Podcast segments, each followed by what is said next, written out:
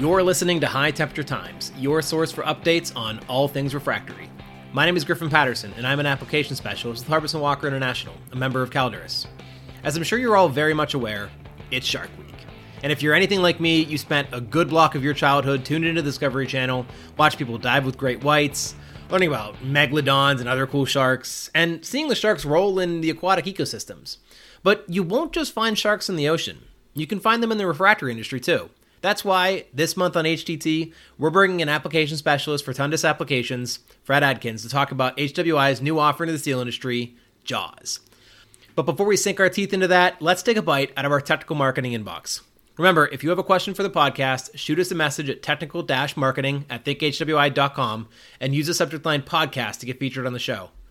This month's question comes from Byron Farrell asking, I'm trying to improve the thermal efficiency of my vessel to reduce carbon emissions. Is there a problem with just adding additional or, or better insulation to my vessel? Well, first off, good on you. I do love when companies put extra focus on industrial carbon footprints. Of course, higher efficiency also means less energy slash fuel costs, so that's a double win.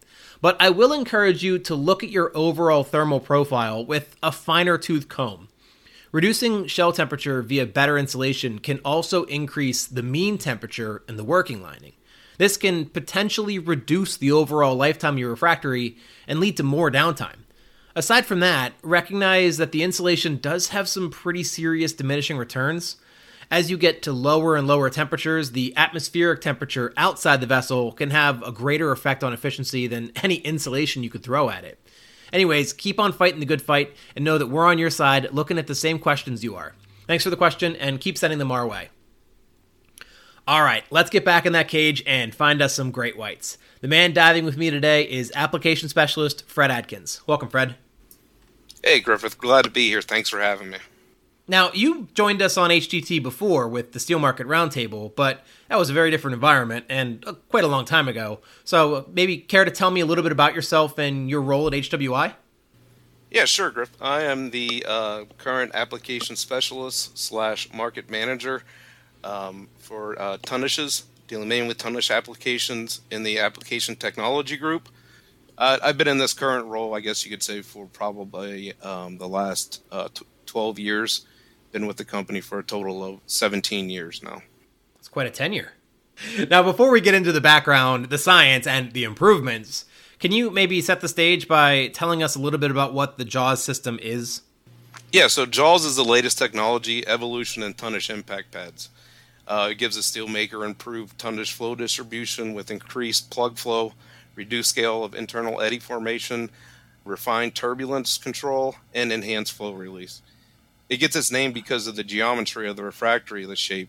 It forms little teeth-like features on the overhanging surface of the walls. Yeah, I mean that, that's a lot, and I, I, promise we will di- we'll dig into that as much as we can in a bit. But since this is a podcast and not a show and tell, it might be good for you to describe what a typical Tundish impact pad might look like and how this JAWS system looks compared to it. Sure. Okay. Um, so generally speaking, many Tundish impact pads are basically precast refractory shapes that consist of a base with walls extending upward from the periphery of the base. At the top of these walls, there is an overhang or lip that extends inwards towards the center of the base. Uh, informal names that refer to the geometry of this shape of these types include such terms as bird baths or dog bowls, if that gives you a clearer picture.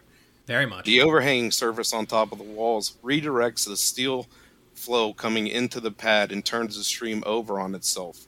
Essentially, the incoming stream from the ladle makes a U turn, reducing the velocity of the stream inside the shape. Now, while JAWS does consist of a, a based periphery uh, walls and an overhang, the key features are the annular portions that extend inward and up, upwardly or vertically, starting where the base meets the bottom of the wall and continues up the walls. These features form multiple vertical internal channels. The annular portions extend from the bottom of the overhang or lip to where they run on an axis parallel to the base of the shape.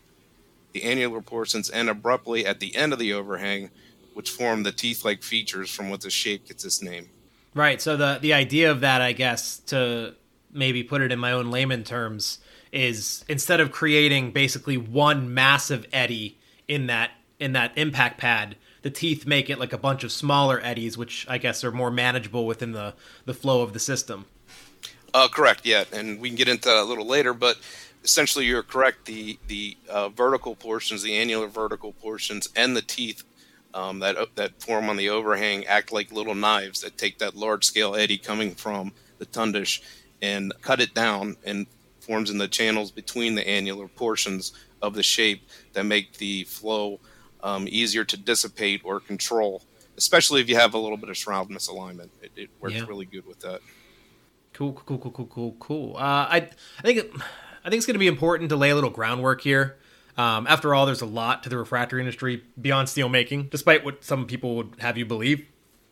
Um, Tundishes, right, in general, uh, and correct me if I'm wrong here, Fred. They're they're using continuous casting processes for steel. They receive the molten steel from a teeming ladle and deliver it into the mold at, at a more regular throughput. Right? I miss anything there? Uh, yeah, a lot. I guess you could say the the initial purpose of the tundish was to function as a holding vessel in the advent of continuous casting way back in the 50s. Um, it converted essentially as a batch production process where again you're melting and refining steel heat by heat from a furnace to a ladle, ladle by ladle, into more of a continuous process at the caster, where the tundish does act like a reservoir to continually deliver steel to the casting mold while ladle is being changed. Okay, but it, it's more than just a holding vessel, right? So, what other role does it play then, especially in the modern day? Yeah, so again, since I mentioned, since the advent of continuous casting, the tundish has evolved from a holding vessel into more of a, a refining vessel. Uh, above all, the primary function is to deliver the steel to the mold at the caster at a uniform rate and temperature. But we also study the molten steel flow patterns in a tundish in order to optimize tundish performance and to help our customers make the cleanest steel possible.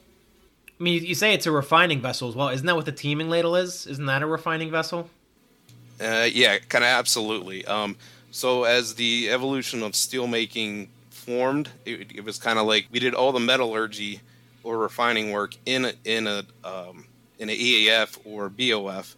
Um, that has evolved to further refining into the uh, refining into the ladle, and now it has evolved to where we're in the furnace. It's, it's essentially getting steel out. It's it's it's tap to tap times that we're doing. We're refining in the ladle, but the Tundish offers us uh, another area uh, in the steelmaking process to further refine the ladle. We're not doing so much uh, alloying additions or anything like that, like we do in ladles, but we are looking at the metal flow patterns, refining and optimizing them to we're not um, we're not number one introducing any additional inclusions or reoxidation, but we're also um, trying to any kind of ladle carryover slag or um, uh, tramp elements inclusions that we get from the ladle. We're trying to optimize flow in the way in the tundish where we give these inclusions a greater chance to flow out into the steel slag interface. Yeah, I guess refining is a really simple word to describe a really complex process. And besides, if you were to have two hours to refine steel versus one hour to refine steel, I imagine the more time can only be good. Yeah, that is correct, and we, we can get into that a little later as far as uh, residence time and, uh, and other key factors that, that allow control that. So so that ladle would would rest above the tundish, pour its contents in, and then you know after going through the tundish, the slide gates and stopper rods would control the flow of the tundish material as it pours into the molds. But the tundish is, is never empty. It's not like it's just it holds from the ladle and then empties. It's supposed to always remain full. If it was empty, that would be bad, right? Yeah, correct. So technically, um, the only time the tundish should be completely empty is at the beginning of a sequence or right before the tundish receives its first heat or ladle. Um, the ladle will open and begin to fill the tundish, uh, and then once a certain uh, predetermined volume of steel has been filled into the tundish, the flow control devices, um, such as the gates and or stopper rods, or could be metering nozzles uh, that, that you mentioned, they control the flow rate from the tundish into the mold. Ideally, it's desired that a tundish remain at a constant steel bath height, so the steel entering the tundish uh, from the ladle matches the steel exiting the tundish going into the mold. Bath height is important because of the head pressure of the liquid steel, you know, pushing steel in, into the mold throughout the flow control devices. You want to maintain a constant head pressure there, so the bath, that's why the bath height is so important. Uh, this is a condition where the throughput into the tundishes matches the throughput out of the tundish. We refer to this as a steady state operations. Uh, and unfortunately, the tundish cannot remain at steady state forever, right? Uh, once the ladle is being emptied, a, a, new ladle moves above the tundish in the casting position. Of course, this takes time, so naturally the tundish bath level lowers until the new ladle is opened up. And this is an operating condition during a ladle exchange uh, that's happening, or anytime the bath level of the tundish is not at, at a constant height. Uh, this is what we refer to as transient state. Transition times from transient state to steady state may differ. Um, if a new ladle and the old ladle are the same grade, the steel maker will want to go up from a transient state uh, or lower level in the tundish to a steady state um, to maintain ideal casting condition as soon as possible. Now, if the new ladle and the old ladle are dissimilar grades, the steel maker will likely want to drain as much steel out of the tundish as possible before opening up the new ladle with a different grade in it. Steady state and transient state are two areas of concentrations when optimizing tundish performance. Generally speaking, transient states can offer the largest area of improvement. So we look at things like turbulence when filling at higher rates, tundish drain levels, intermixing of different grades within a tundish, etc. Uh, we look at all these different factors and, and more when doing tundish flow optimization studies. So, a bit of a silly question here, but given the fact that the tundish is not going to be emptied, the impact pad is actually submerged underneath the, the, the molten steel during the uh, the filling process. Yeah, so one of the things we look at is, is the initial filling within uh, within our models. Um, when it's, it's, basically the only time when the tundish pad is not uh, completely submerged during the casting sequence. So the reason why we look at this is for any kind of initial splashing that may present a, a safety concern and something we take very seriously when designing our, our, our tundish pads. Uh, we don't want to see any um, significant uh, splashing um, that may occur right. when you when you're pouring into a brand new tundish. But other than that, um, yeah, generally speaking, the tundish pad is submerged at essentially all levels, in, in including that uh, transient state. But that's still, I mean, there's still a big advantage to impact pads in that case because you're still getting underwater eddies from the impact of the the new molten steel coming from the teeming ladle into the semi full tundish. Like that, that's still a big variable, correct? Oh, absolutely, and and and, and you bring up a great point because actually those those those eddies that you may see at or the turbulence nature of the ladle stream that you may see at a steady state is increased significantly when when you bring the level of the tundish down to where the bath height is the height of the, the top of the tundish bath is closer to the top of the tundish bowl formation. So again, that's right. one of the things we, we, look at too. At lower levels, you're going to see increased uh, turbulence. Okay, so Jaws. Man, I want to put some kind of shark sound effect in there, but I mean, what even is a shark sound effect, right? Anyways, I, I, I digress. Uh, Jaws is it's an impact pad that, um, in front from what I read in the literature, uh, I see it improves minimum residence time, uh, promotes surface flow, it increases tundish volume utilization, and uh, and slag flotation efficiency. Uh, it's I, I mean just for me alone, that's a lot to digest. Can you walk us through what those variables are and, uh, and what they mean? Sure. Starting with uh, residence time, I guess we'd start there. Uh, minimum residence time is the shortest residence time of any fluid element. Uh, it's desirable for the minimum residence time to be as large or as long as possible to restrict the size of the largest inclusion that may be carried from the inlet of the tundish or ladle shroud in most cases to an outlet strand. It is also a measure of the shortest amount of time any inclusion can spend in the tundish bath. Again, we want to increase the minimum residence time to re- promote the inclusion flotation. Uh, the longer the minimum residence time, the more time for inclusions to float out. One way we measure minimum residence time in our models is by injecting a dye or tracer solution into the stream going into the tundish and timing how long it takes for the dye or tracer to reach the tundish outlet or outlets. Uh, we use instruments to measure the dye concentration over time, which allows us to generate RTDs or residence time distribution curves that define not only our minimum residence time but also give us peak residence time. Peak residence time is defined as the highest concentration of dye or tracer measured by our instruments. Peak residence time is also the most probable residence time of any fluid element. Again, like minimum residence time, we want this to be as large as possible to promote inclusion flotation. So I guess you could say residence time and slag flotation efficiency kind of go hand in hand. Uh, but we also look at inclusion flotation efficiency by ejecting a slurry of inclusions uh, into a tundish or water model. These quote unquote inclusions are comprised of a polymer powder granules that are sized appropriately to mimic non-metallic oxides in a tundish that would range in size from about 40 to 180 microns. The results of this test are expressed in the amount of powder granules that are collected in the tundish model outlet or strand. Obviously, the less amount of powder collected, the more the geometries of the tundish are optimized. Okay, so volume utilization. I guess the easiest way to look at volume utilization um, is more visually than objectively or quantitatively. Uh, when a dye is injected into a tundish water model, you want to see the dye fully disperse itself within a tundish so there are no areas of the bath with clear water. Uh, the areas of clear water indicate areas where very low flow or dead zones are happening. Um, these areas that in reality could be cold steel zones or where the steel becomes very viscous and could potentially lead to increased scrap rates when casting multiple grades during a sequence. Uh, one of the ways we look at uh, surface turbulence flow is by forming a layer of dyed oil on top of the water in a physical tundish model. The oil represents the slag layer that rests upon the, a steel bath in reality. During the simulation, the tundish bath or steel level is lowered to mimic the conditions of ladle exchange or transient state. Then we simulate the tundish refill to, up to steady state by filling the model with water at a rate consistent with the customer's current steel making practices. We observe the turbulent flow during refill, paying special attention to how the oil layer interacts with the water or steel bath. Ideally, you want the oil level to remain as calm and intact as possible.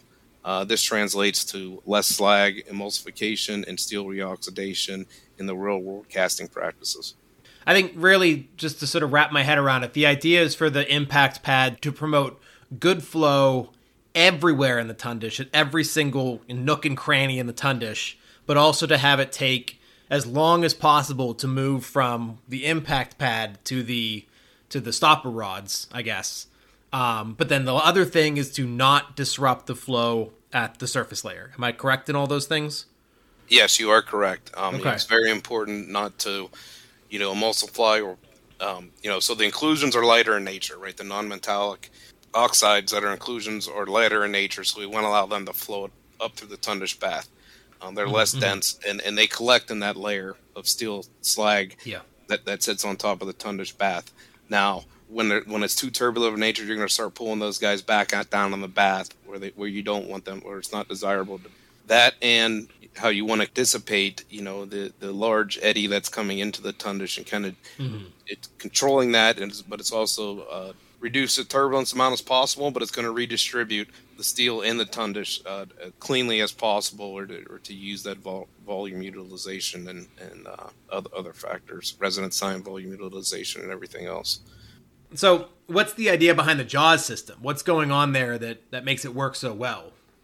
Well, you kind of hit the nail on the head earlier, Griffin, when you talk about you know the the annular internal uh, geometry, where they you have these annular uh, or fins, if you want to refer to them as that uh, in a shark.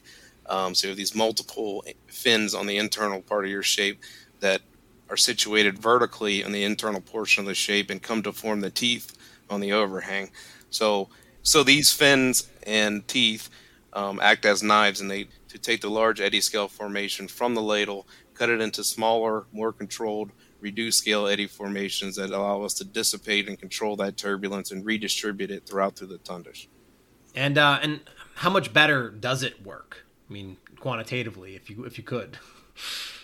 Yeah, so through HWI's technology partners, uh, Interflow TechServe, we have done extensive simulations, both physical or water modeling and or computer or CFD modeling uh, for different customers and different tundishes using the, cu- the current customer tundish setup and flow modifiers and then optimizing sometimes with jaws alone, uh, other times with jaws in combination with different types of baffles, dams, and or weirs. In our models, we have seen up to a 23% increase in minimum residence time just by simply repla- replacing the customer's current impact pad with our JAWS technologies. In our models, we have also seen a 35 to 38 improvement in inclusion flotation efficiency simply by replacing a customer's current impact pad with our JAWS technology. Uh, and in fact, in one in one study, we saw a 90% improvement in inclusion flotation efficiency by introducing our JAWS technology in combination with other flow modifiers. Wow. But, you know, taking it out of the, the computer and putting it into reality, something I can really hold in my hand, what is actually being improved for the customer in the end? Is it is it like uh, the, the casting time? Is it product quality? Is it the human factor? Uh, human workload, I would say no. Um, casting time, I would say we would not want to affect the customer's casting time. That, Uh, that would be bad. um, but uh, product quality, absolutely. That's that's the key feature we're looking at here is, is product quality. Our goal here is to, is to make help our customer make the cleanest steel as possible, optimize steel flow within the tundish. Um, we want to allow those any inclusions that they may see in the bath to float out. So it's it's all about helping our customers make cleaner steel and uh, higher product quality. Okay. Yeah, that, that makes a lot of sense. Yeah. all of that and including reduced scrap, which would be our intermixing or hybrid steels we may see um, as we cast one grade and move on to casting another dissimilar grade on that same uh, sequence. Right. And does does this work in all types of tundishes, multi-strand, single strand? Are there any key differences between them? Well, I'll just start off and say that the key features uh, in the tundish in our jaws pad, the internal portions and internal channels and shark teeth are incorporated into all of our jaws impact pads. Um, unfortunately, of course, there's not a one size fits all solution. Uh, HWI, you know, works with Interflow Tech Serve again, um, and to design our customer shapes uh, that give our customers the best possible solution. Um, there are a significant amount of data collection in the front end of the design phase and we need to know customer specific practices and geometries you know before we can recommend a, a, a shape and, and develop a study that, that would give our customers the best possible solution So this isn't some off-the-shelf solution. This is something you work with customers to make sure that it it fits their situation in the best possible way. I mean, truly optimizing, right? uh, correct right these are Okay. again custom shapes that are designed around specific customer specifications and practices Okay. And finally, what everyone wants to hear before they get in the cage that stands as the only barrier between them and the sharks. Has this been used successfully before? Um, yeah, so currently HWI has about half a dozen customers that have completely converted to the JAWS Impact Pad, and we got about another half a dozen customers uh, that are in various trial phases of in, uh, adopting the, the JAWS technologies. Keeping in mind that this is still a relatively new technology. Um, and HWI are using these customers in single and multi-strand tundishes for thin slab, conventional slab, and billet casting machines. Very cool. I think that was uh, an adequate amount of knowledge to sink our teeth into. An old adage that I really enjoy says, We stand on the shoulders of giants. But you know, and even just knowing that, it's awesome that we can still make significant improvement to processes while standing there. Big ups to Fred and the guys he worked with at Interflow TechServe in creating this improved technology. If you've caught the scent of blood in the water and want to learn more, be sure to reach out to us at technical-marketing at thinkhwi.com. And do me a favor and take the bait when I ask you to like, subscribe, and leave a review for your favorite refractory podcast. Thanks for listening, and enjoy Shark Week.